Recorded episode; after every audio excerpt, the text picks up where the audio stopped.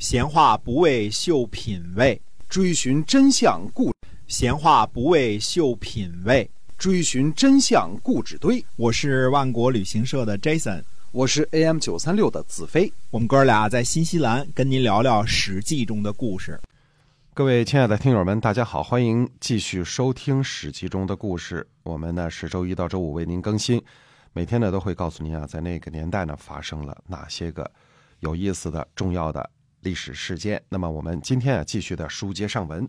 嗯，上回呢我们跟大家说过讲讲鲁国的故事啊，这次我们讲要讲一讲呢这个谁呢？鲁国的叔孙豹啊，或者叫叔孙木子、叔孙木叔、叔孙豹，都是一个人儿啊。嘿，嗯嗯，那么，呃，当然他是呃叔孙家的这个家督了，对吧？对。那么想当初呢，呃，在叔孙侨如，这个是叔孙豹的哥哥，嗯本来是这个嫡长子的，对吧？嗯在他呢这个作乱的时候，因为他那时候老搞事儿嘛，他嗯想这个把姬孙氏和孟孙氏都给干掉了，对吧？他想自己这个靠着跟呃太后的关系，这个这个搞点这个什么嘛，对吧？对，哎，在他那那个闹事儿的那个时候呢，这个叔孙豹呢就去曾经呢投奔到齐国去了。嗯那么在到达于宗这个地方的时候呢，叔孙豹呢遇见一位妇人，那、这个妇人这个可以想见是平民啊，叫一位妇人，没名儿没姓儿的啊，嗯让妇人呢偷偷为他做吃的，并且在妇人那里留宿。妇人呢就问他去哪儿，叔孙豹呢就告诉了妇人这个其中的原委。妇人呢哭着把他送走了。嗯叔孙豹到了齐国之后呢，娶了这个国氏的女儿，生下了谁呢？呃，生下了这个孟炳和众人。那么这个呢是呃国姜生的。嗯叔孙豹呢有一天做梦，梦做噩梦啊，啊，梦见天压住自己，然后死活就挣脱不了。回头呢就看见一人，这人呢面色很黑，上身佝偻，眼窝很深，然后呢嘴呢长得像公猪的嘴。这个大长嘴，哎，就这这，大家想象一下这个样子啊，嗯这个 很黑黑，上身佝偻，然后眼窝深，然后嘴长得像猪嘴。啊那么叔孙豹呢就喊，他喊的什么？他说牛来帮我，这样呢，他才从这个噩梦当中呢挣脱挣脱出来。早晨起来呢，他就召集他的徒属啊，嗯然后一个个查看，并没有其中任何人长得像他梦里这样的人。叔孙豹就说呢，说嗯把这事儿呢记记下来，哎记录下来。等到后来呢，这个叔孙侨如呢也逃到了齐国，因为他的事儿也那个什么了嘛，被被鲁国给流放了嘛，也嗯逃到了齐国。那么叔孙豹呢就请他哥哥吃饭，请乔如吃饭。叔孙乔如说呢，他说鲁国呀，因为祖上的关系啊，一定会保存我们这一族，嗯一定会招你回去。说那时候你怎么办呢？叔孙豹回答说呢，说我早就盼着这一天了。所以看这叔孙豹也是挺挺挺直立人啊。嗯，对，你意思你犯了，你犯了罪了，我可、我可那个正好是吧？哎嗯，稍微的不客气。嗯那么鲁国人呢，果然就找就派人来找这个叔孙豹。叔孙豹呢，呃，也没有通知这个叔孙侨如，就自个儿就回国了，回鲁国了。嗯，等到叔孙豹呢继承了叔孙家族的这个家督之后呢，这个于宗的这个妇人呢，就献给了叔孙豹一只雉鸡。叔孙豹呢就问起这个妇人的儿子，那么妇人回答说呢，儿子都长大了，可以捧着雉鸡呢跟从我了。把这个儿子找来一看呢，这个人呢就像那个梦中那个人完全的一样。叔孙豹呢也不问他叫什么名字，就冷不丁喊了一声“牛”，牛，喊了一声“牛”，就跟他在梦里一样啊。嗯哎，这个儿子就回答说在。嗯，可见他名字就叫牛啊啊啊！然后呢，叔孙豹呢就把当时的这个土属都找来了，就让大家看，说你看这人长得是不是想当初这个给你们说的那个人的那个样儿啊？然后喊他一声牛，他就答应了，让大家来见证一下想当初那个梦境当中的事儿啊。啊，呃，后来呢，就让这个牛呢做了小官儿，叔孙豹呢很宠爱他，呃，长大以后呢，就让他管理呢叔孙家的政事。那么这个史书当中呢，没有把这些事情呢写的那么的清楚啊，但是。嗯呃，叔孙豹呢在富人家留宿，然后呢，这个儿子呢应该是叔孙豹的私生子，当然嗯也有可能不是，但是因为从后文来看的话呢，是的可能性呢是非常非常之高的。但是古人写书比较简洁啊，所以哎没把这些事儿写清楚啊。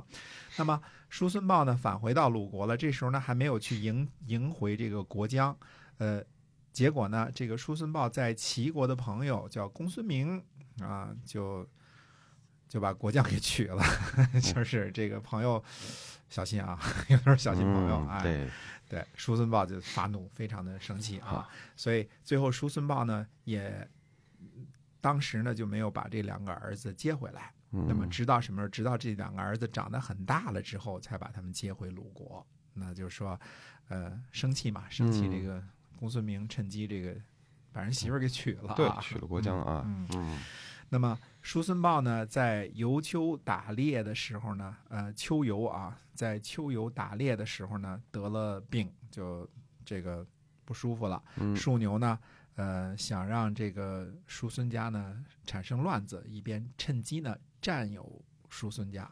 那就是说，呃，如果是树牛没有一点血缘关系的话，他不会有这种念想嘛，对吧？对，他如果是纯粹是外人的话啊，就是一个嗯路上留宿的一个富人的儿子的话，不会有这种事情啊。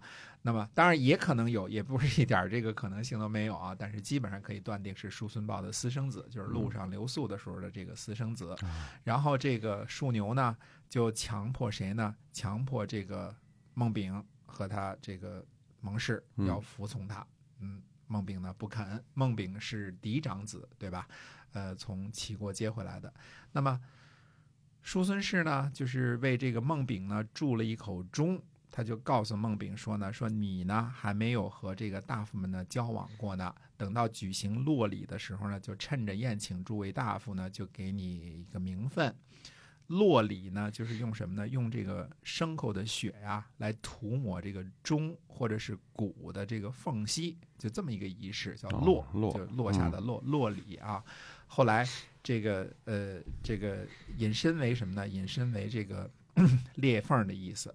呃，所以这个这个训这个这个动作啊，叫嗯信。呢，就挑是衅的衅，哎，挑衅的衅。嗯信呢，就是这个抹这个裂缝的这个动作。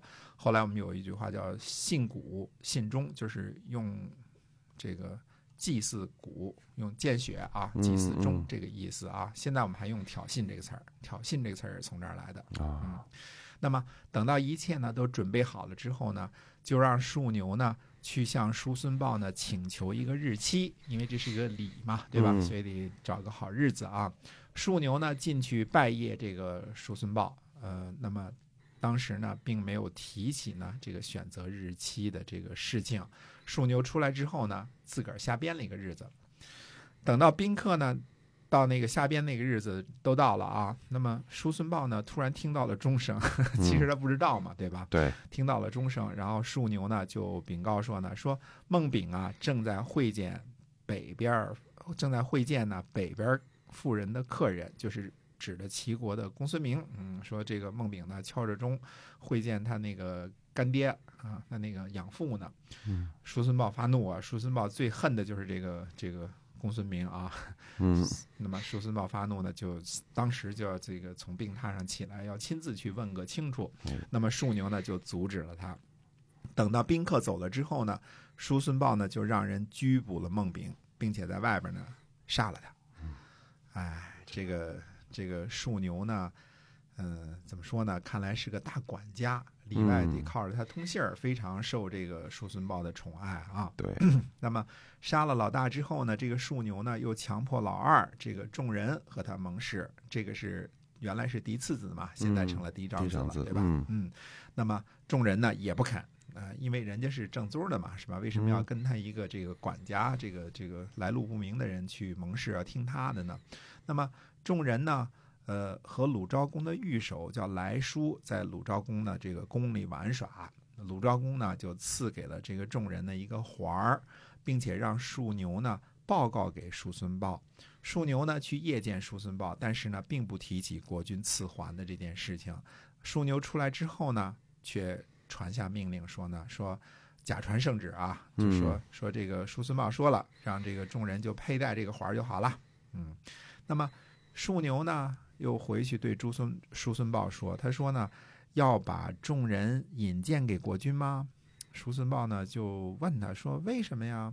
树牛说呢你不引荐呢，他自己已经给自个儿引荐过了。嗯嗯，还把这个鲁昭公啊赐给的这个玉环啊，都已经自个儿戴在身上了。嗯，叔孙豹呢，于是呢就驱逐这个众人，众人呢就逃跑去了齐国，呃，那个娘家嘛，舅舅家嘛，对吧？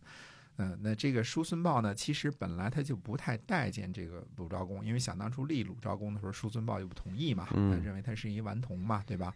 而自己的儿子呢，呃，因为国疆的这个原因呢，其实也有些嫌弃。现在呢，呃，居然拿了国君的赏赐，也不通报一声，就私自佩戴啊，一一肚子老穷活啊。